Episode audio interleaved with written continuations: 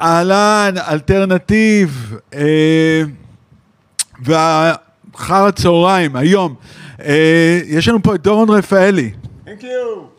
אהלן, וולקאם, וולקאם, וולקאם. עכשיו אני אסביר קצת על אה, דורון רפאלי. דורון רפאלי הוא קודם כל אה, מתופף, נכון? קודם כל היית מתופף. אפשר להגיד. אה, אתה כן, מתופף, בקיצור. תשאר כן, שם רגע, יאללה, אתה כן, מתופף. כן, כן, שב בשקט. סבבה. בדיוק, ומי שלא מכיר, אה, דורון רפאלי, אתם זוכרים, יש להקת אטרף, אז הוא מלהקת אטרף. יש את טררם, אה, קונגלמרט המתופפים. הגדול, זה דורון רפאלי. אה, יש את זה בנגן ג'אז מוכשר ביותר, ביותר, ביותר. וגם יש לו מופעי סולו שלו, ומדריך אה, העצמה, נכון? כאילו... כן, דרך בש- טיפוף גוף, דרך סדנאות של טיפוף על הגוף. כאילו. בדיוק, אז, אז אתה בעצם לובש המון המון כובעים, והרבה מגיע מהקצב ומהתופים, והיום אנחנו נדבר קצת על כל הדרך שלך הזאתי, כי זה לא דבר סטנדרטי, הדרך שלך כמתופף היא לא דרך של רוב המתופים שאני מכיר. אתה, אתה נסעת בהמון המון תחנות, כן, עדיין נוסע. לגמרי. ממשיך לנסוע, זה חיים מעניינים, אתה יודע, כאילו, יש לי אוסף כובעים אדיר, כמו שאמרת, גדול מאוד, וכל פעם אני מחליף, אבל בעצם זה כובע אחד, בסופו של דבר, כמו שאמרת, זה הכל מתחיל מהקצב וחוזר לשם. אוקיי, אז בוא נתחיל רגע, איך אתה הגעת בכלל, אה, איך, איך הגעת לנגן מקצועית? או, מקצועית. מקצועית, יפה, אהבתי את ה- כן, בדיוק, כן, את הדרך מקצועית. המקצועית שאמרת את המילה מקצועית. כן. אמ, האמת היא שתמיד חלמתי להיות מתופף, מגיל מאוד צעיר. זה, זה, זה משהו שבער בי עוד כשהיה ערוץ אחד והיינו קולטים ירדן ומוזיקה, פאנו מוזיקה, הייתה תוכנית כזאתי. ואבא שלי תמיד אה, היה מושיב אותי לראות תוכניות של מוזיקה, זה היה ככה עבדול והאב ואום כולתום אז, ו... ואז הביאו כל מיני דברים מסן רמו, מאיטליה וכולי וכולי, ואני נגנבתי על התופים, פשוט זה היה מין, זה הרגיש לי כמו, כמו אני מבין מה קורה שם, ממש מגיל צעיר. ואז איזה חברה של אימא הגיעה מאמריקה והביאה לי איזה תוף צעצוע כזה בפלסטיק. וזה הפך להיות הצעצוע הכי, כולם שיחקו הצעצוע כדורגל. העיקרי, כן. הצעצוע העיקרי, אני מדבר בגיל 4-5 כבר, אני מדבר איתך. לא יודע, זה קרה, זה פשוט זרמתי לשם, ולא אהבו את זה כל כך בבית, אוקיי. שאני עושה רעש. זה, זה בדרך כלל אה, קורה השכנים, ברוב בעיקר. השכנות, כאילו, ה- כן, אה, של, של ההורים שלי בירושלים, אה, והושתקתי למשך איזה עשר שנים, וככה בעצם אה, התחלתי, אה, ואתה יודע, גדלתי והתפתחתי מוזיקלית גם, זאת אומרת, הייתי שומע מוזיקה יחסית אה, לגילי, הייתי שומע מוזיקה מפותחת, אתה יודע, לד זפלין, דיפ פרפל, כל מיני כאלה דברים כבר בגיל 10, 11, אתה יודע, ו... ו- ו- ודמיינתי שאני מנגן עם הלהקות האלה, אבל לא היה לי תופים, ולא הרשו לי תופים. אז הייתי מנגן על הגוף, פשוט, פשוט ככה. כאילו, אה, תמיד- ככה התחלת עם זה? כן.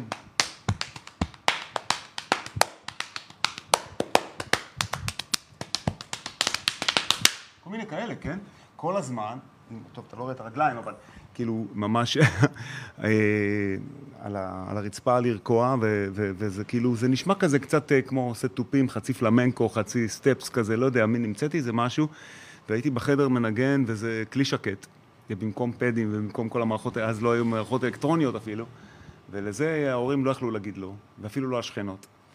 וככה זה התפתח, ובעצם כשישבתי על סט תופים פעם ראשונה, זה היה בגיל, רק בגיל 14 בערך, משהו כזה, פשוט ידעתי לנגן כבר הכל.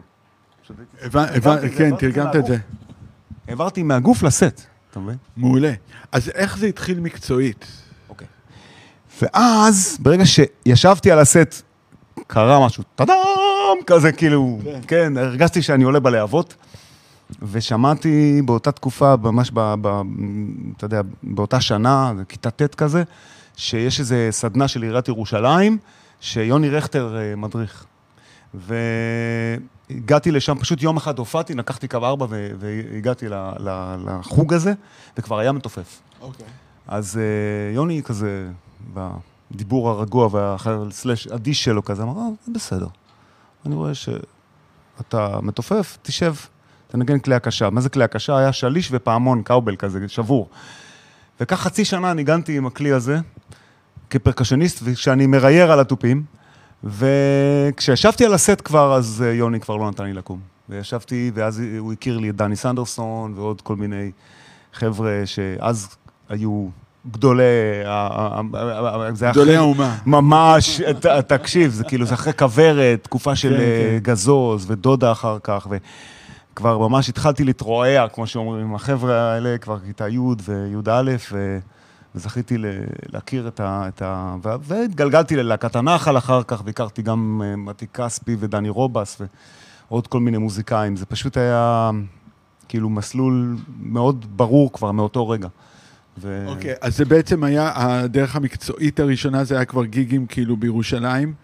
אה, כן, אפשר להגיד שגיגים בירושלים, והי- ובאיזשהו שלב, כשזוהר ארגוב היה מגיע לירושלים, אז ידעו שיש איזה ילד שיכול, שמצליח לנגן את, ה, את, ה, את המקצבים שלו, אז הייתי נוסע באוטובוס עם סט תופים קטן, ומנגן איתו באולמי שובע.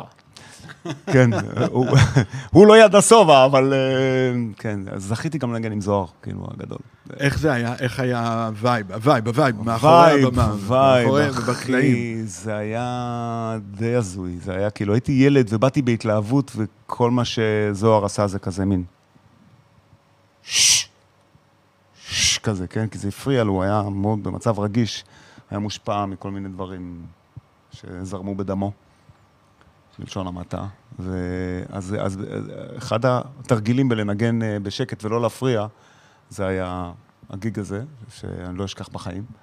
אבל אה, כן, זה היה גיג מקצועי, וקיבלתי אחר כך 100 לירות, כאילו, זה היה ממש... אה, וואו, זה עוד... אוקיי. והווייב מאחורי הבמה? כאילו, אתה יודע, בחדר הלבשה, אם היה כזה? היה, כל אחד היה בעולם שלו, וזה מאוד הפתיע אותי, כי אני באתי כזה ב vibe של להקות נוער, ומלא הרכבים, וזה כזה, וכיף וזה, ופתאום הם היו נורא קרים ומרוחקים, וזה כאילו, זה היה שיעור ראשון בתור נגן הפקות, כאילו, שוואלה, לא הכל נראה... וכשהוא עולה לבמה, כולם מוחאים כפיים, והוא כזה כוכב גדול, אבל מאחורה זה לא היה מי יודע מה, זה... לא, הכל, כן, זה חיי הזוהר, לא, זה רק מקדימה. כן, זה חיי הזוהר. חזה הזוהר, כן. חזה, היוהר. אוקיי, אז וואלה, לא ידעתי אף פעם שניגנת עם זוהר ארגוב, שזה אחלה שם בקרדיט, כאילו, אתה יודע, לא לגמרי. מה היה. כן, אפילו לא כותב. את זה, כי זה היו שני גיגים והייתי ילד, וזה עוד לא, לא ממש, אבל, אבל זכיתי לגעת בדבר הזה. כן, אני יודע, סוג של... זה היה חתונות, אתה יודע. כן, כן, כן. כן, לא, גם לא גדולות במיוחד, אתה יודע. אז לא היו אירועים כאלה מנקרי עיניים, היו מזמינים זמרים, והוא היה זמר מצוין. אוקיי, זה, כן. ואז אתה עברת, באיזשהו שלב אתה עברת לניו יורק, יחסית, אני חושב, די מהר, נכון? אה, אמ, אני הייתי, כן, בצבא, כאילו, להקת הנחל, ואז יום אחרי שהשתחררתי, יום, לא חיכיתי, יום, וכבר טסתי לניו יורק, וואלה, ממש ככה. ואז אה, נסעתי לניו יורק עם 200 דולר בכיס. וידעתי שאתה כבר בניו יורק, ועוד כמה חברים בזה, ו... אני לא הכרתי אותך, נכון? לא, הכרנו. לא הכרנו, רק שמעתי עליך. כי אוקיי. הייתי בהופעה ההיסטורית הזאת של בוש רוק, שאתה אז כזה, שם הכרתם, ואת כל כן. הסיפור אני כבר שמעתי מכל מיני כיוונים, גם ממך, אבל... אבל... אה, ובוש רוק היה איזה יעד כזה. וידעתי כן. שאהבתי מאוד את קנווד דנארד אז. אז כשהגעתי לניו יורק התקשרתי לקנווד, בשיא התמימות, כאילו. קיבלתי טלפון עוד שהוא היה בארץ. ואז אה, הוא ענה לי, והוא היה מאוד נחמד. ואחרי כמה ימים נפגשנו. ואחרי כמה חודשים שככה עברתי מדירות של חברים עד שחיפשתי דירה כזה, והוא אמר לי, יש לי לופט די גדול, ויש חדר פנוי, אולי אתה רוצה לגור. וזה... And the rest is history, כי מבחינתי זה היה כאילו... הייתי בר מזל, כאילו ל... כן, אתה גרת איתו כמה שנים, נכון? אה, שנה. לא, לא, לא. שנה, כן. שזה שווה ערך בשנים של כלב להרבה. כאילו, לא, למה אני אומר את זה? כי אני חושב שלהיות ב- ליד מישהו כמו קנווד דנארד, זה כאילו בשנה אחת איתו, זה כמו לגור בקומפלקס הזה של המתופפים שלו, זה כאילו שאתה תהיה עשר שנים בבית ספר לתופים במקום אחר, או שבע שנים לפחות. לגמרי, קנווד זה בית ספר מטורף, הוא גם לא חסך, הוא היה יושב איתי, והיינו roommates בעצם, הוא לא ממש... אני לקחתי כמה שיעורים, ואז באיזשהו שלב הוא אמר, כאילו, אנחנו חיים ביחד, אנחנו כאילו מחלקים דירה. אז הוא היה יושב ועוזר לי, אני למדתי אז בדרמרס קולקטיב, והייתי מגיע, והיה לי סט תופים בחדר, והוא היה שומע אותי כזה, ונכנס, כאילו, may I? כזה, בשיא הצניעות, ו- וממש, הוא ממש עזר לי. גם לראות אותו, אני חושב, אתה יודע, עושה את כל ההופעות, את כל הגילים, אין דבר יותר מלמד מזה בעצם. ממש, כן. אז היה תזמורת של גיל אבנס, ושם פעם ראשונה בעצם ראיתי אותך, ו- וראיתי... אני אבל עוד זוכר, לא אני- הכרנו, אני לא, אני אני הייתי זוכר מאוד איך כזה... הכרתי אותך, אני זוכר איך הכרתי אותך? אני כן. וואו. הופענו עם התזמורת של גיל אבנס, תמיד היה בימי שני, זה כזה נכון, Monday Night Monday, Orchestra. yeah. והיה הפסקה בין הסטים של חצי שעה או משהו כזה, והוא אומר לי, תשמע, בוא תראה את הלופט שלי, כאילו, עם כל, ה... עם כל החדרים של הדופים, אני צריך להביא משם משהו, בוא. זה לא היה רחוק גם, זה היה... כן, ותפסנו מהר איזה מונית, הגענו, ואז כאילו, כשהגעתי לשם, פתאום אתה יצאת מאחד החדרים, אמרת, אהלן, שלום, שלום, שלום. ואמרנו לך, "בוא, בוא, בוא איתנו, אנחנו מתחילים תכף סט. ואני חושב אתה אז באת לאחד ההופעות האלה, או משהו כזה. כן, לא, אני הייתי, בכמה הופעות, כן. הרבה, אבל, אה, אבל את ההופעה הזאת, אני לא זוכר. טוב, זה, מה לעשות? לא, אני יודע. זוכר פשוט שאני רואה אותך שם, כאילו, אתה יודע כן. שפתאום יש אה, הייתי, בחור הייתי גם ישראלי. מגיע לפעמים מוקדם יותר, מרכיב לו את הסט. נכון, זה, וזה. זה מה שזה, בדיוק, בדיוק. כן, קנווד, קנווד דנארד. מי שלא מכיר, ת, תחפשו, קנווד דנארד. כאילו, קנווד זה- דנארד, אוקיי, זה בעצם אולי המתופף הכי מדהים שהיה אי פעם, שהוא לא כזה ידוע בעצם. יש, אה, כמו, למי שמכיר במתופפים, יש ויני קולאיוטה, כן. יש עומר חכים ויש את קנווד דנארד. הוא לא פחות טוב מהם, הוא פשוט לא ידוע כמוהם, אבל הוא, אבל מבחינה יכולת... הוא פחות עשה מיינסטרים, אני חושב, כמו לעומת שני האח- האחרים שאמרת. גם ויני וגם אה, עומר עשו המון מיינסטרים, מדונה, כן. סטינג וזה, ו... קנווד ניגן עם סטינג, אבל טר- טרק אחד ב-Nothing Like the Sun, שזה הטרק כן. הכי מגניב, כאילו, שזה שיר של, של ג'ימי הנדריקס, כן, כן. כן, והוא ניגן עם אה, עם כל הגדולים, אה, קנווד. הוא החליף את פיל קולינס בעצם בהרכב שנקרא ברנד איקס. כן. אז לא, כן. הוא מתופף, הוא מתופף מדהים, ואתה יודע, יצא לי איתו המון המון המון המון קילומטראז', ואני יכול להגיד לך, כאילו, אתה קודם כל זכית במורה, לדעתי, number 1, לגמרי. והוא מתופף כל כך אה, בלתי מוגבל. זה נכון. אולי הדבר שאני יכול להגיד עליו, הוא בלתי מוגבל טכנית וחשיבתית, וכאילו אתה, זה- זה- כמה שהדמיון יכול לקחת אה, מה שאפשר לעשות, הוא יכול לעשות את זה. כאילו, לגמרי. ו- ועדיין לשמור על להיות פראי לחלוטין. כן. פראי שבטי, אבל מצד שני סופר חכם ואינטליגנט. כן, מין שילוב מוזר, אבל סופר מרתק. אי אפשר להוריד ממנו את העיניים והאוזניים. ברגע שאתה רואה אותו על במה, זה כאילו, אתה יודע. וגם בחיים, כאילו, יש בו איזה ספיריט כזה, יש לו איזה מין משהו רוחני כזה. אז אני אספר לך משהו שלמדתי בדיעבד אה, ממנו, שזה לאו דווקא בצורה ישירה, זה מדהים. יש אה, מתופף, אה, עדן בכר, הבן של ירון בכר, הוא מתופף Yeah. מדהים, נכון, באמת מתופף נכון, מדהים. מכיר אותו, כן. והוא רצה לקחת שיעור אצל קמוד, שקמוד היה בארץ לפני כמה שנים, ב-2015, והוא לקח אצלו שיעור, ושאלתי אותו אחר כך, מה למדת? עכשיו, קמוד הוא מאוד מאוד ידוע בזה שהוא מסוגל לעשות...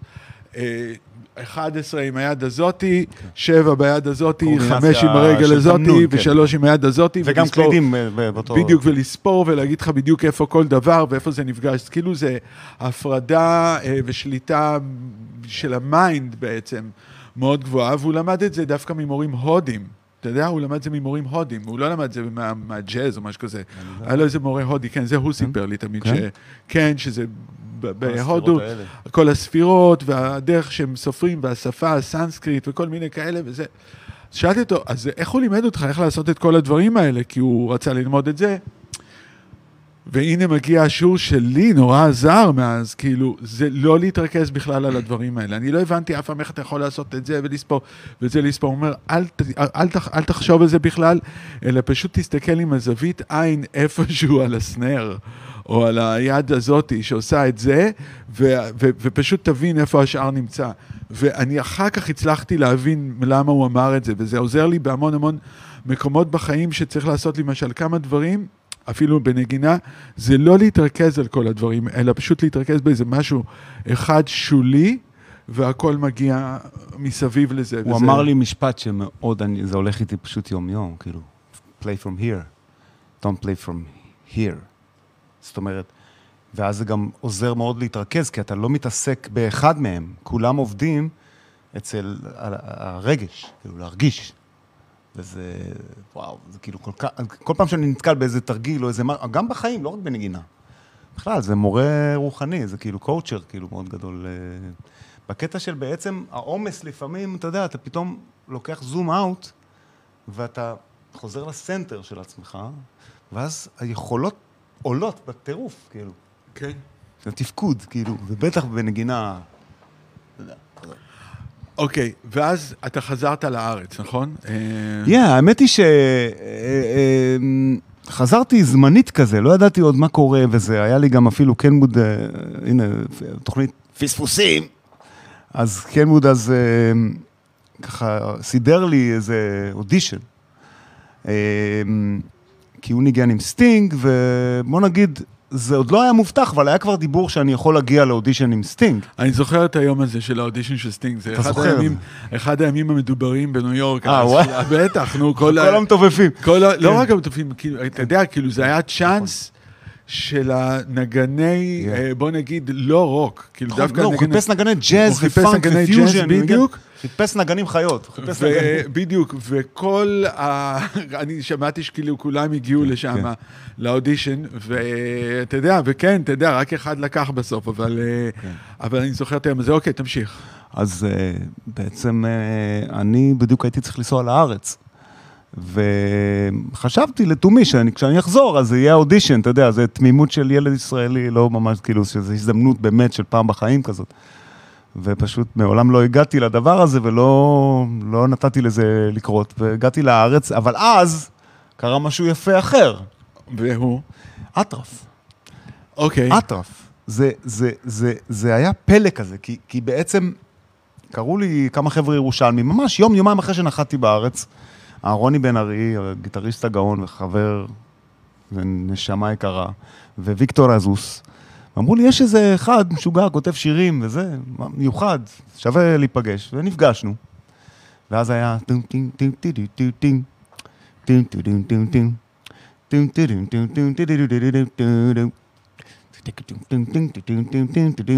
וניגנתי את מה שאני מכיר מהגרובים של סטיב גד, המוזמביק כזה.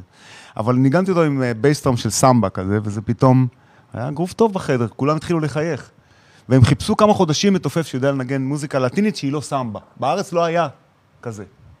מסתבר. בוא בוא רגע תדגים שנייה, אה, אם אוקיי. אתה כבר פה.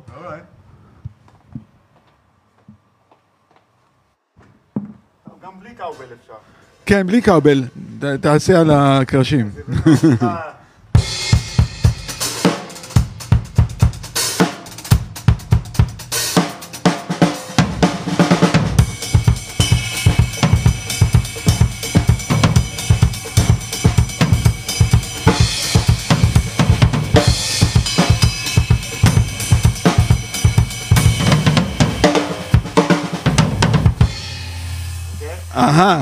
אוקיי, אז, אז התקבלת. אוקיי, אז ככה התחיל הקטע שלך עם אטרף בעצם. כן, בזכות הגרוב הזה התחיל מעולה. העניין שלי עם האטרף. ושולה הוקלט אה, ויצא והפך להיות להיט היסטרי, כאילו, ממש, היית, אתה לא יכולת להיכנס לרדיו, אתה מעביר כאילו תחנות ושומע את השיר הזה בכמה תחנות, ברמה כזאת. ואז אה, זהו, זה, זה, זה התפתח לכדי להקה, והתחלנו להופיע, וזה, ואלבום ראשון, ואלבום שני, ואלבום, ארבעה אלבומים, ואלבום אוסף, וזה כאילו, וואלה, עשר שנים של אה, מוזיקה עשר לטינית. שנים עשיתם את האטרף, כאילו? משהו כזה, כן, on and off, כי אנשים, כן, יש חיים באמצע. יש חיים, אבל גם ספציפית הקבוצה הזאת, אה, יש חיים מאוד היסטריים, מאוד כאילו, זה דם חם. If you know what I mean. כן. כן, זה הרכב של אנשים עם, אה, כן, עם הרבה גאץ. ו... אז זהו, זה ככה on and off, ב-10-12 שנה בערך כזה, כמה פעמים זה התפרק וחזר והלך, אבל עשינו המון הופעות, וזה מוזיקה שמחה, ועדיין, עדיין יש לנו הופעה, האמת, בס- בסוף השבוע הזה, במוצאי שבת, ה-15 לחודש, מה אתה אומר? כן. אה, איפה? בהוד השרון. אני לא יודע אם נותרו כרטיסים, אבל תבדקו, תשאלו אותי בדף, כאילו, כי, כי זה זז בגלל האסון איפה, במירון. איפה, איפה בהוד השרון? בהוד השרון, ב- ב- ב- בבית של אה, שלמה והדס, שזה בעצם, אה, אה, אה, זה מופע חצר כזה? זה מופע? חצר, אבל חצר גדולה וכיפית וזה. בקיצור, אז, אז תשאלו אותי, בקיצור, בפרטי. בק- ב- אוקיי, כן. בפרטי, כן, בפייסבוק כן, בפרטי, כי זה לא אוקיי, כזה סבבה. אז בפרהסיה לגמרי. אני ממש אוהב את זה שכאילו אנשים ממשיכים, אתה יודע, 30 שנה אחרי זה, וזה עדיין אחי, כאילו... זה כיף, זה כיף, זה אנשים שאתה כל פעם אנחנו נפגשים, זה פשוט, זה שם. וזה שישה אנשים בהרכב, עוד שני נשפנים. ו... ותוך כדי אטרף, אני יודע, גם היה לך הרכב ג'אז, נכון? כן, אה, היה, במקביל ממש, היה מינואט. מינואט, אוקיי. ניצן ענבר, מנחם זיפצינר ואיתי שמרון. זה הרכב גם שעשה... ואתה גם עשינו. ניגנת באותו זמן עם עוד אה, זמרים, נכון? אה, רגע, רגע, אבל לפני זמרים. אתה היית בא לבקר אותנו, היה הרכב שנקרא שפיל אסי ג'אז. נכון, או, נכון, נכון, נכון. אתה נכון, היית בא כגיטריסט. כגיטריסט, כן. להתארח. כשהיית מגיע לארץ, היית מנגן איתנו עם גלעד עצמו. נכון, נכון, נכון. כן, זה היה הרכב כי אני באתי. וכאילו הייתי מבסוט מהגוף, אם ראיתם שאני מבסוט, אמרתי, "טוב." בדיוק. לא, זה היה דבר, אה, כן, תופעה. אוקיי, ובאותה תקופה התחלתי לעשות הפקות, כי אטרף כל הזמן כזה התפרקה וחזרה וזה, אז אז ניגנתי עם יהודה פוליקר. עם יהודה פוליקר, כן, אוקיי. כן. אז עכשיו, ניגנת עם יהודה פוליקר, איך הגעת, אה, אני... אני יודע שבכל השנים, אנחנו עוברים על השנים האלה מאוד מהר, אוקיי? אנחנו עוברים כן. על השנים האלה מאוד מהר. טוב, אבל הרי אנחנו לא בשנים בערוץ האלה... ההיסטוריה, זה בדיוק. בסדר. בשנים האלה יש בערוץ המון המוזיקה. עליות וירידות, כי, כי אנחנו חיים את החיים ויש המון עליות ברור. וירידות, נכון? ברור. איזה, יש לך איזה מין אה, תחנה כזאת שבדיעבד גרמה לך לאיזשהו שינוי? כי אתה, אחרי זה אני רואה שהקריירה שלך מתחילה, אתה יודע, לתפוס כל מיני כיוונים מאוד מעניינים. כן. אז מעניין אותי אם, אם יש איזו תחנה שבדיעבד, אתה רואה, בדיעבד, שהיא גרמה לך לעשות את זה. אה, כן, אני חושב שהתחנה הראשונה היא, אתה יודע, עשיתי כמה שנים, הרבה שנים, כאילו, של עבודה כנגן נטו, ובעצם אולי השיא, כאילו, ההפקה הכי גדולה שהייתי זה היה עם יהודה פוליקר, והקלטנו, וזו הייתה תקופה ארוכה של הקלטות, ואז זה נקרא אולפני המון, היום ברדו. איזה שנים? אה, 96. אוקיי. 95 עד 67, משהו כזה. וביום האחרון של ההקלטות, אה, יצאתי עם התופים אה, לאוטו, להביא את הקייסים, וחזרתי עם הקייסים, לא שמתי לב שהדלת נטרקה, דלת זכוכית, ופשוט רצתי ועברתי דרך הדלת. והתרסקתי, כאילו ממש אה, נפצעתי, והזכוכית נשברה, והייתה תאונה, והייתי מושבת אה, כמה חודשים. וואו. כן. וזה כאילו פתאום, אתה יודע, קיבלתי איזה, איזה סבבה, כמו שאומרים, להבין ש... ואז הייתי, וניגנתי אז גם עם, עם דוד דאור באיזו הפקה שככה הייתה בעולם, נסענו המון לאיטליה וליפן וזה, והייתי עם כמה... נגן, ממש עסוק, ו, ו, ופתאום הייתי צריך לשים מחליפים בכל ההפקות וכל הדברים, והבנתי שוואלה, עם הזוג ידיים האלה אני לא יכול לפרנס את המשפחה, כבר נולד לי בן, וכבר, אתה יודע, ואנחנו מתכננים ילד שני, ו, והכל תלוי בידיים האלה וזה, ואני צריך לפתח משהו, שלא תלוי רק בי על הבמה. אוקיי. ולקחתי קבוצה של תלמידים שלי ברימון, היה שנת 97, ו... והתחלתי, אה, זה היה אנסמבל כזה של כלי הקשה. והתחלתי לכתוב לזה דברים, כאילו מוזיקה לתופים בלבד בעצם, להרבה מתופפים.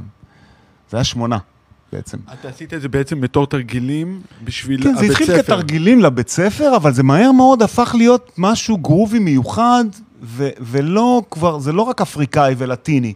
התחלתי להמציא דברים לבד, לערבב בין כל הדברים האלה, ולהכניס קצת רוק, ולהכניס קצת פיוז'ן, ולהכניס קצת פרזות, ו... אבל הכל בקצב רק, כן?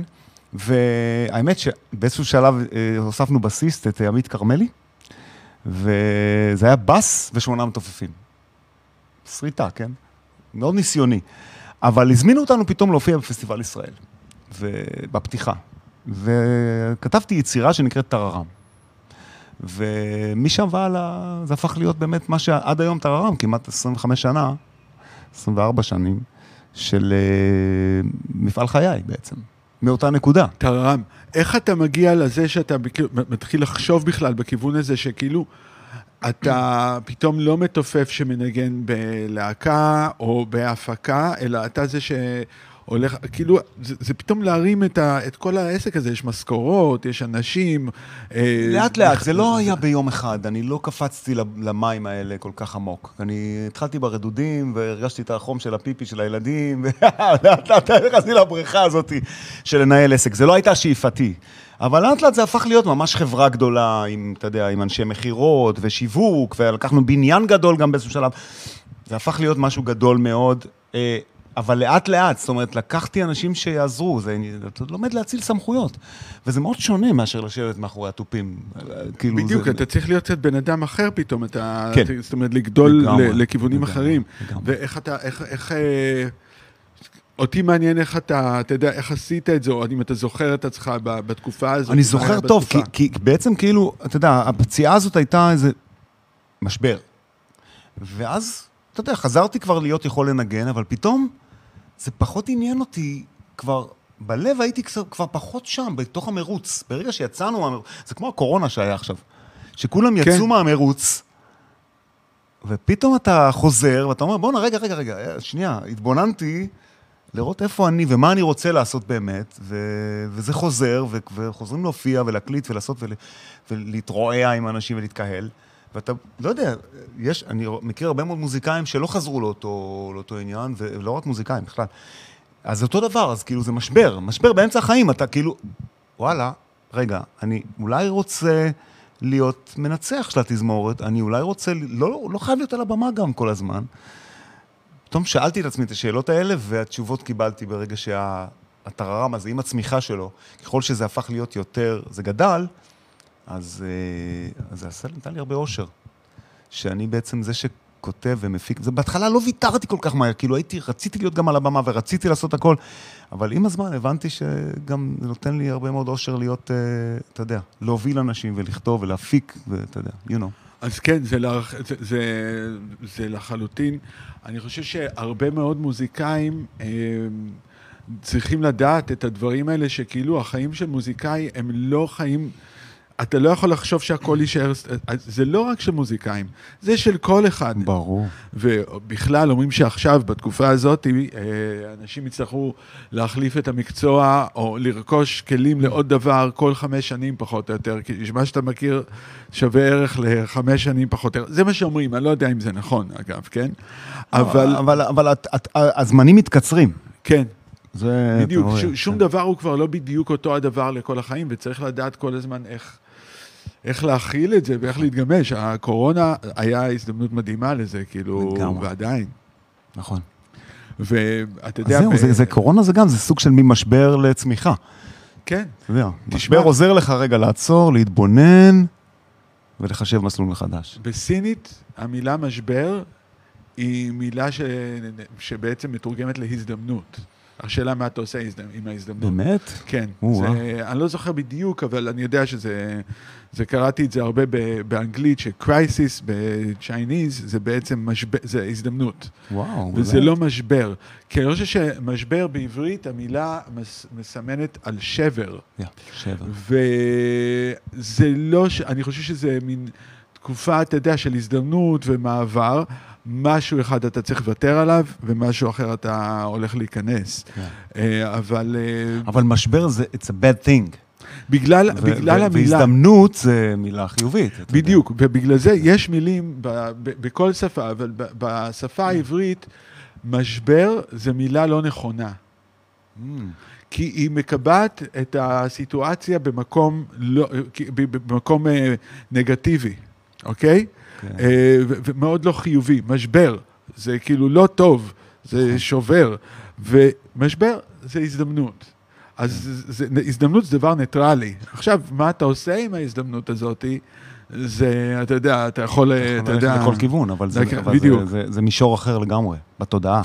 בדיוק, אז אה, זה, זה אחד הדברים דווקא שהידע הזה שמר אותי איכשהו, הבנתי מהר מאוד בתחילת הקורונה, אוקיי, זה, אתה יודע, זה, זה הולך להיות, יש פה הזדמנות, אני לא יודע למה, אבל יש פה הזדמנות. כן. כי כל מה שעבדנו עליו עד אז פתאום פסט, נעצר, אז כאילו, אתה לא יודע, לא, לא אני לא חושב שגם, אתה יודע, אפרופו הקורונה, עוד, זה, יש לזה אפטר אפקט, אחרי אפטר אפקט, ארוך מאוד, לדעתי זה לכמה שנים. אני, כשפתאום חזרו ההופעות וחזרה הפעילות, כאילו ממש מ-0 ל-400, ככה אני מרגיש בשבועות האחרונים, וואו, איזה טירוף, אה? לגמרי. זה טירוף מה שקורה עכשיו.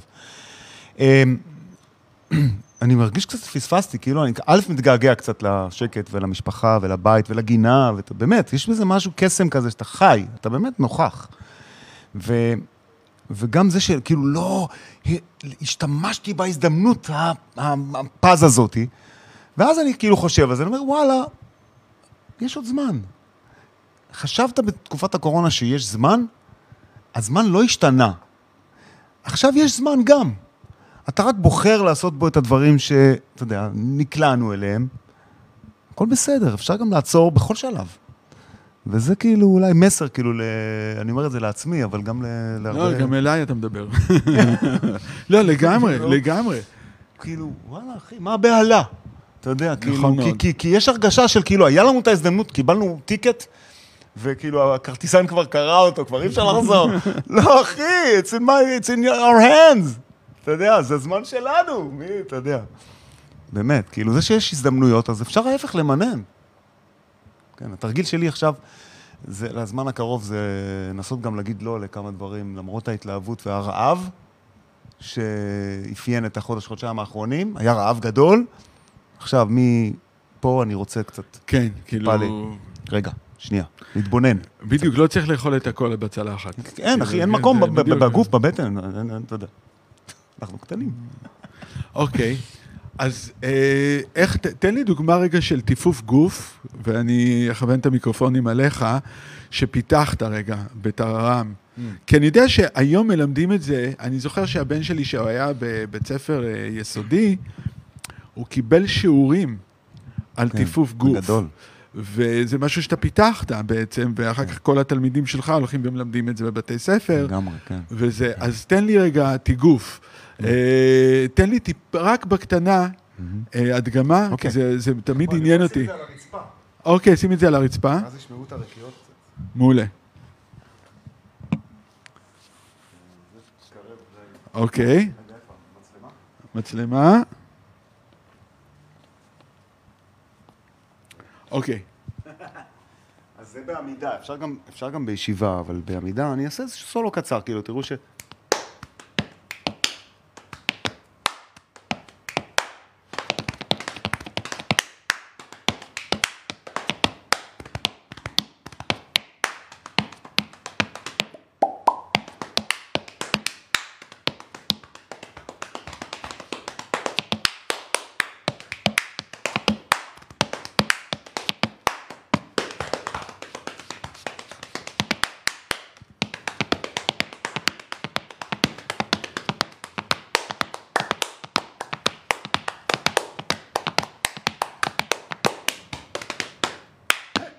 עולה. יפה, בוא, מגניב, מגניב לאללה. כן, בקטנה. זה בקטנה, אני יודע, אבל בואנה, לפתח את זה ולהפוך את כל הדבר הזה, אתה יודע, ל- לעסק שעובד, זה- תשמע, תשמע, הקטע זה שהרבה אנשים עושים את זה בצורה זו או אחרת, כל מיני דברים כאלה בבית. ברור. להפוך את זה למשהו שעובד בשבילך, תקשיב, דבר ברגע מדהים. שאתה לוקח את זה, אתה לוקח קבוצה של אנשים, עושים הרבה חזרות, כן? להושיב את זה fix. ופתאום נהיה לך big band של מתופפי גוף, כן? קבוצה. וזה טררם, לא רק גוף, כן, כל מיני דברים, אבל, אבל מה, ש, מה שחזק זה שכולם פתאום עושים את אותו הדבר, וזה נהיה פתאום unison, זה מקבל, הבאס נהיה כבר יותר עמוק, כי זה הרבה באסים, והכל מוכפל כזה, כן? ו, וזה נהיה פתאום סוג של ריקוד. אה, פתאום אני נוגע בעולמות שהם, אה, אתה יודע, שפחות היו מוכרים לי, כאילו, אני באתי מהמוזיקה, ופתאום זה תנועה, ופתאום לעבוד על המימיקה, איך אתה מביע את עצמך, כאילו, מאחורי הדבר הזה זה חוכמה שאתה יודע, אתה מוקף בחומת מגן. כשאתה בא קדימה, וזה גם נורא קשה לי למצוא מתופפים לטררם, כי מתופפים זה, אתה יודע, זה עם של אה, מלווים, מנצחים על התזמורת, אבל ב... ממקום, מכיסא מאוד אה, מוגן. בחורי ישיבה. יפה, יפה. בחורי ישיבה. כן, כן, אז מבחור ישיבה הפכתי פתאום להיות, אה, אתה יודע, כאילו ב front כזה, ו... וזה זה vibe אחר, כן, זה כאילו, זה, זה התכוונות אחרת לגמרי. מרשים ביותר, כי אני כאילו, תמיד כאילו אני ב... ב in awe, כאילו, אתה יודע, לכ, לכל הפרויקט הזה ומה שזה אומר, כל הניהול והתפעול, ווואו, אתה יודע, כן, מלא כן. מלא מלא רעש, כאילו. זה מורכב, זה הרבה טררם, כן. הרבה כן. מאוד טררם. כן, במרוקאים, כי זו מילה במרוקאית בכלל, טררם, אתה ידעת את זה? לא? כן, כן, המרוקאים אומרים סדי ערס וטררם. שזה כאילו רעש, נכון, יש כאן מישהו, כן, מרוקאי, כן, לא, אף אחד, אין פה, אין, אין. זה מדהים שאנחנו פה ארבעה אנשים, ואין מרוקאי אחד חזק, כי אחד, אחד מחמישה, אני חושב, בארץ הוא מרוקאי, אז הבא בתור יהיה מרוקאי. אז אה, כן, זהו. זה, האמת היא שהפרונט הזה, אה, אה, למדתי לעשות את זה, ולימדתי, והתחלתי כאילו ממש לביים, ובאיזשהו שלב, פתאום, זה העיר אצלי איזשהו תיאבון של אה, אה, להופיע מקדימה ממש, כאילו, לשיר. אבל החבאתי את זה, כזה שתקתי, זה כאילו עשר שנים כזה שזה, עד המשבר הבא. אבל זה... אוקיי, אז רגע, בוא נדבר על המשבר הבא, כי אני חושב שזה אולי הקטע הכי מעניין אותי בתור בן אדם, באמת, זה... אני יודע שאתה יכול לדבר על זה עכשיו, אתה יודע, אתה יכול לכתוב גם על הנושא הבא ספר, זה ברור לי. אבל uh, המשבר הבא קרה לפני כמה שנים, נכון? לפני איזה שבע שנים או משהו כזה? פחות אפילו, כן. חמש וחצי. חמש וחצי שנים אתה אובחנת כס- עם סרטן. כן, חולה סרטן. כן, היה לי... אני זוכר שאני קיבלתי ממך טלפון, שאתה הולך עכשיו, כאילו זה קרה מהר פתאום, יא. וקיבלתי לך טלפון אם אני רוצה לבוא לעשות איתך ג'ם, החלפתי, אני חושב, אה, מישהו באיזה בית קפה שם, שניגנת בהוד השרון, ליד הבית שלך, כי למחרת אתה הלכת לבית חולים. וזה היה כזה, אתה יודע, לא ברור מה הולך לקרות. יכול להיות. אף אחד לא יודע מה הולך לקרות. מאוד יכול להיות, תקשיב, אני בטוח שאתה, לך היה הרבה רעש בראש, אני זוכר את זה. היו לי דברים כאילו, כן, הייתי מוטרד בדברים אחרים, וגם הכל כנראה, יש תקופה שלמה מכל החומרי הרדמה כנראה, או לא יודע, שאני פשוט אה, לא זוכר, כאילו, מהתקופה הזאת, הרבה דברים, זה, זה, זה נמחק לי. אבל זה, אני זוכר שניגענו יחד שם, ובאמת, יכול להיות שעשיתי באמת ניתוח, ממש למחרת, וואו. כן, כן, זה היה, אז זה היה ניגענו למחרת. ערב לפני. ניגענו ערב לפני, וואו. ואתה למחרת, אני זוכר, כאילו, אתה יודע, כאילו, אתה היית עוד במצב רוח מעולה, אבל אני זוכר, אתה יודע, זה היה כאילו. אה. אתה יודע, it's big thing, אתה יודע. It is, it is. לקבל בכלל, אה, בכלל את הידיעה הזאת, שאתה אובחנת עם סרטן, זה...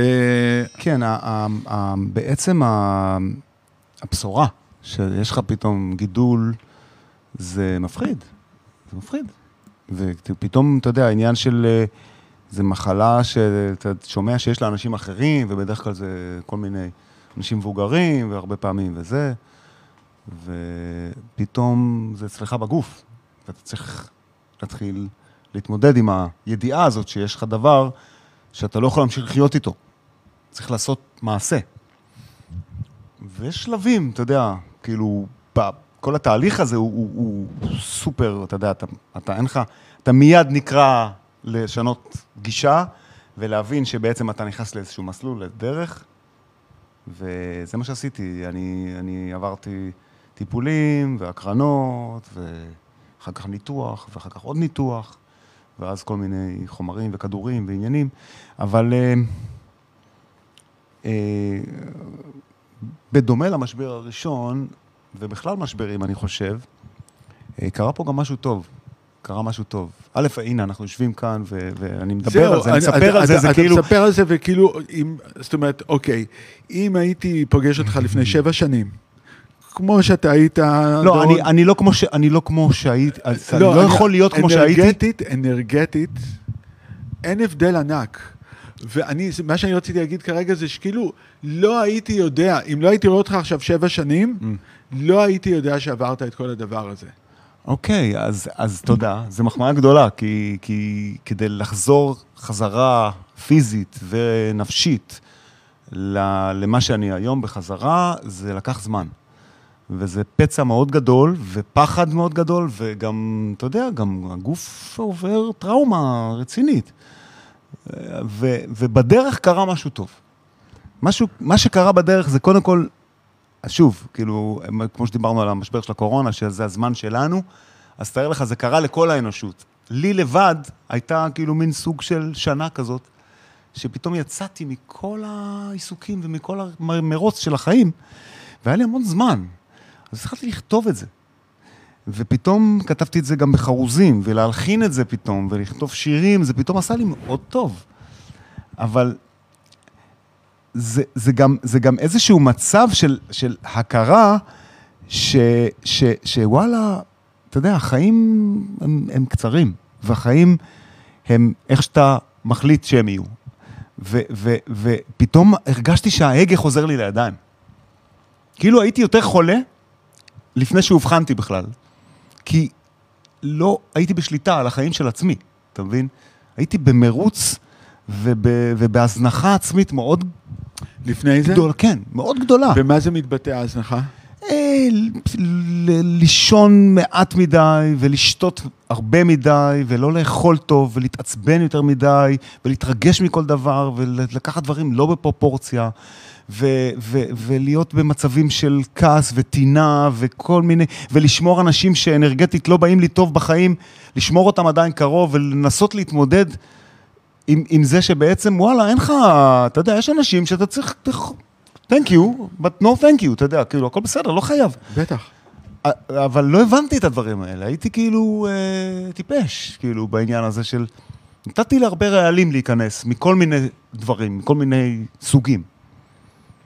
ומה שעשה המשבר, הסרטן הזה, הוא פשוט כאילו העביר לי איזה פילטר, וואחד פילטר. ואני חושב שאני, לא יודע, היום אני מרגיש שיש אה, לי הרבה יותר שליטה. יש לי הרבה יותר איזון ויכולת לשלוט על המנגנון של... האיזון, שם נמצא בעצם, שם הקסם של כאילו ליהנות ממה שיש, מהדבר היפה הזה, החיים. וזה ברור שזה נגמר גם, אתה יודע, זה עובר, אז כאילו, וואלה, ליהנות מזה, להיות נוכח בכל פעולה. עדיין, אני כאילו, אני יודע, הרבה פעמים אומרים שהחיים, אוקיי, יום אחד זה ייגמר, וגם אני חי הרבה פעמים עם הידיעה הזאת, אבל עדיין, זה לא... לא, אבל לא מתוך לחץ. אבל זהו, אבל אתה זה לא... ייגמר, וזה לא עצוב, זה ייגמר, אבל, אבל אתה, אתה כאילו, אתה תראה את החצי המלא של הכוס, ואתה אתה תהיה נוכח בחצי המלא הזה של הכוס, ויום אחד זה ייגמר, אז בסדר, אבל זה לא... לא לסבול בגלל זה, ההפך. להעריך את מה שיש, להגיד תודה על מה תודה. שיש, כי זה לא נשאר הרבה זמן, זה... טאק. כן, כן. איזה, איזה עצה היית נותן, אתה יודע, עכשיו, ואני בטוח שבאים אליך לא קצת אנשים, בקטע הזה, אתה יודע, פתאום הם בדיוק בכזה משבר, אתה יודע, או אתה יודע מה, אולי זה, אתה מדבר, אתה מדבר ממש מגוף ראשון, כאילו על מישהו שעובר כזה כן. משבר, וגם, אתה יודע, לבני המשפחה שלהם, הקרובים, אתה יודע, שגם כן כאילו, אתה יודע, וואלכ, הבן זוג של הבן אדם מקבל כזה דבר, אתה יודע, זה גם הוא חווה... ברור, מה, אשתי עברה איתי את כל המסע הזה, וגם לא מעט בזכותה אני כאן, אתה יודע, כן. כאילו, היא התגייסה.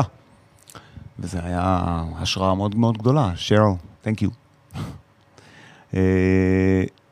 לגמרי. אה, מה הייתה השאלה? לא, איזה עצה? אתה היום, בדיעבד, איזה עצה אתה היית נותן למישהו שצריך להתמודד עם, עם משהו כזה? כי זה, זה, זה קורה לכל כך הרבה אנשים. Yeah. ואנשים, ברגע שהם מקבלים את זה, כמה אנשים שאני הכרתי, אתה יודע, נכנסים, כל אחד קבל את זה אחרת, אבל יש אנשים שמקבלים את זה כגזר דין. כן. ובתת מודע הם מקבלים את זה כגזר דין, ומישהו אמר כאילו הזמן קצוב. ואני יודע שזה לא נכון, ואתה דוגמה מאוד... אה, תראה, מה, אין, אין נכון ולא נכון. יש, אה, יש אנשים ש, שהמשבר אה, תפס אותם בשלב שהוא רק מוביל לצמיחה, ויש אנשים שהמשבר תפס אותם אה, אה, עוד לא מוכנים לצמיחה. זאת אומרת, אה, אני, אני מציע למי, ש, למי שנמצא במשבר כזה, ובמיוחד אם הוא מחלה כזאת, או אתה יודע, חוסר יכולת תפקוד, תאונה, כל מיני כאלה דברים, זה להבין שבעצם אה, אתה בסופו של דבר המנכ"ל, אתה המנהל של כל הדבר הזה, ולקחת גם את הרופאים, וגם את המשפחה, וגם את כל נותני העצות, לתת להם להתקרב, לתת להם וללמוד מכולם, ועדיין לשבת על, על, על הכיסא ולהגיד, אוקיי, אני המלך של הדבר הזה, אני עובר את המשבר ואני הולך לעבור אותו טוב. זו החלטה. זה, זה, זה, זה, זה החלטה? זו החלטה. וההחלטה, כשהיא באה באמת ממקום פנימי, אז אה, אף אחד לא יכול עליך. זה כאילו, אני חושב שקראתי כל כך הרבה סיפורים של אנשים שגם בלי הטיפולים ובלי הקימותרפיה ובלי הניתוחים החלימו מסרטן. וזה כל כך הרבה סיפורי השראה של אנשים שהחליטו, ואז הגוף מייצר אה, יכולת התמודדות. כאילו, יש סרט שאני מאוד אה, ממליץ לכם לראות, שזה נקרא היל. היל? היל. אוקיי. וזה זה, זה אוסף של כמה סיפורים של אנשים שהחלימו ממשברים ומחלות וזה. עד כדי כך שבן אדם שעבר תאונה והלכה לו חוליה בחוט השדרה, ובזכות עבודה פנימית חזקה מאוד, הרבה מדיטציה והרבה מאוד שינויים בתזונה ובהתנהגות וב, ובדברים שהוא מכניס לעצמו אה, אה, ביום-יום, אה, צמחו צמחה לו עצם. זאת אומרת, הגוף יכול להשתנות ולהתאים את עצמו למה שקורה פה. אין לנו סוף ביכולת, העוצמה האנושית, זה דבר אדיר. ורק צריך להכיר בזה, וצריך להבין את זה, ולקבל את זה, ולהתרכז בזה, זה עבודה. עכשיו, גם לאנשים בריאים, כאילו, וואלה, בקלות אנחנו נופלים. אתה יודע, כאילו, קצת uh, מתישים את עצמנו, או קצת מתעצבנים יותר מדי, או קצת, אתה יודע, זה בא בלב, זה בא בראש, זה בא בכל מיני, בדם, זה בא... מחלות זה הכל נפשי רגשי, אין מחלה שהיא לא. אין. זה הכל, זה הכל סיפורים. אתה יודע, כל, ה, כל הדברים האלה הם הדברים שאנחנו מגדלים. אז אם אנחנו יכולים לגדל, אנחנו גם יכולים להעיף. אוקיי, okay, אז אתה משתמש ב... אתה אומר, המוח, אתה יודע, וההחלטה הזאת יכול, אה, אתה יודע, להצמיח לך עוד אה, חוליה, אה, אם צריך. ככה בן אדם מספר, אני מאמין לזה. לא. אני, אני, אני, אני, מה שאני שואל אותך, זה האם אתה משתמש ביכולות האלה גם עכשיו, אחרי שכבר זה מאחוריך. לדברים אחרים, אלא פשוט ההבנה הזאת שאתה, שאתה מסוגל ליצור. ממש, אני חושב שיום-יום זה... מדיטציה זה המקום שמחבר אה, את אתה ה... אתה עושה מדיטציה כל אני יום? אני עושה מדיטציה כל יום, לא תמיד כמו שכתוב בספר. לפעמים אני פשוט, פשוט עוצר לשעה, נח, אבל יש לי איזה מנטרה שמרחיקה את כל הרעשים שהמיינד מייצר, כי הוא מייצר כל הזמן, אין אחד שלא, וזה מאוד עוזר להתחבר, אני מרפא ככה... כאבים, הרבה מאוד... אה, ממשיך את החצי השני של היום, אה, כאילו ניקיתי את הפילטר. זה מאוד מומלץ, אני מאוד ממליץ על מדיטציה בכלל, כאילו, אפילו כמה פעמים ביום. ואתה התחלת את המדיטציה בעקבות הסרטן? בעקבות הסרטן, בעקבות הצמיחה התודעתית, ובהשראה מאוד גדולה של אשתי גם, שהיא ממש במסע הזה ביחד איתי. אז uh, אנחנו ביחד לפעמים עושים מדיטציה, אבל אתה יודע, מה זה ביחד? אתה לא, זה, זה כן. עניין אישי לגמרי, אנחנו פשוט עוצרים את היום, וואלה, גם בימים עמוסים מאוד, גם שיש משימות, על ההיסטור, לא מעניין, זה כאילו, עוצרים, מתחברים, לפעמים 20 דקות אפילו. זה אדיר. לפעמים אפילו בבוקר, על הבוקר, כשאתה קם עם כל החלומות וכל הרעשים, אתה צריך כאילו להתפקס, מדיטייט. כאילו, 20 דקות, אתה מקבל צלילות ויוצא לכל ביותר יעיל. איך אתה עושה מדיטציה? זאת אומרת, אתה יושב כמו בפוסטרים של האלה? לא. לא, לא, לא, לא, לא, לא, אוקיי. לא, לא, זה לא. אוקיי. אני לפעמים יושב, לרוב אני אפילו שוכב, אני שם אפילו כמה כריות גבוהות כדי לא ממש להירדם, לפעמים אני אפילו כן. נרדם, זה גם בסדר. אבל לפני שאני נרדם, אני עושה את המנטרה, וזה... זה מביא את זה. זה מצליל, זה מנקה. וזה... אה, לא מוותר על זה, זה אין יום, כאילו זה פשוט חובה, לדעתי. וואלה, איזה כיף. אני, הלוואי עליי, אני גם כן רוצה, זאת אומרת, אני יודע לעשות מדיטציה, אבל אני לא עושה. אז, אז אתה יודע, ואני אעשה, זה החלטה, זה החלטה. כן, זה החלטה. זה החלטה, זה הכל. לפעמים אפילו כמה דקות, אתה, אני בטוח שאתה עושה. אתה יודע, אתה יודע, לפעמים אנחנו נוסעים באוטו, שומעים משהו וצוללים, ואין שום דבר מלבד, זה מדיטציה. בנגינה, בנגינה, זה הדרך שלי. ביחד, מה אתה אומר? יאללה, בוא נגן, בוא נגן. כן, אני מסוגל לנגן את אותם ארבעה תווים בתור קטע מדיטטיבי, באמת אה, חצי שעה את אותם ארבע תווים. ו... אתה עושה מדיטציה. וזהו, וזה הדרך שלי כאילו להתנקות בזה. אתה יודע איך אני, אני יודע שאתה עושה מדיטציה? כשאני מסתכל עליך מנגן, אני, אני מקבל השראה רק מלהסתכל עליך. אתה שם. אין שום דבר. אין עולם. משהו בעיניים, זה מדיטציה. אתה, אתה כל כך בזה, שזה, כאילו, זה, השקט הזה נותן מרחב של שדות עצומים. אז כאילו, יש לך את זה. אני... וואלה, כן, תודה רבה. ממש. ואם נחזור רגע שנייה אחת לאחורה ממש באיזה, אתה יודע, להתחלת השיחה ו-35 או יותר שנה לאחורה, אה, בהופעה של בושרוק, Yeah. שראינו שנינו בתור קהל בליקוויד, זה מה שאני ראיתי על הבמה, ואני אמרתי, וואו, אני רוצה... תראה, מה שקורה לי. אני רוצה. אני רוצה להיות מדיטטיבי, כאילו מצד אחד לנגן אש, ומצד שני להיות מדיטטיבי דלמר, כזה. דלמר שם כן, היה, בדיוק. דלמר היה. וקנווד היה כל כך שם. היה, נכון. היה את כן. השקט הזה, אבל עם יכולת של... זה בא מתוך מקום אה, רוחני. כן, קמוד הוא הרי הוא בודהיסט אה, אדוק. כן, כן. אז כן, הוא לגמרי... בב- סבבה, יאללה, בואו נעשה. אני רק רוצה אה, קודם להודות. תודה. קודם כל, לסלון בן דוסה ולאודי, אודי! יאמן, יא! ולליאור. ליאור. ליאור, והם אה, שני החבר'ה האלה פה, כמו שאתה רואה, אתה יודע, דופקים פה עבודה יומיומית. איזה כיף פה, בואנה, כן, אודי. סלון זה- בן דוסה. וזה מקום, אה, אחלה מקום בשבילי, הנה, תראה, אתה יודע. ממש, הנה, תראה. ממש. ו... ויאללה, בוא נביא את זה. Yeah. אז אה, בוא ניתן משהו בניחוח של משהו. יאללה, אז אה, אנחנו אה, נתחיל לנגן, אין לי מושג מה אנחנו ננגן, אבל אנחנו ננגן, ונתראה בתוכנית הבאה של אלטרנטיב, הנה אנחנו הולכים לאלתר איזה נתיב, תתחיל משהו כפרה עליך. אה, הוא ישר הוא מסדר את העט. אה, אוקיי. אז הנה.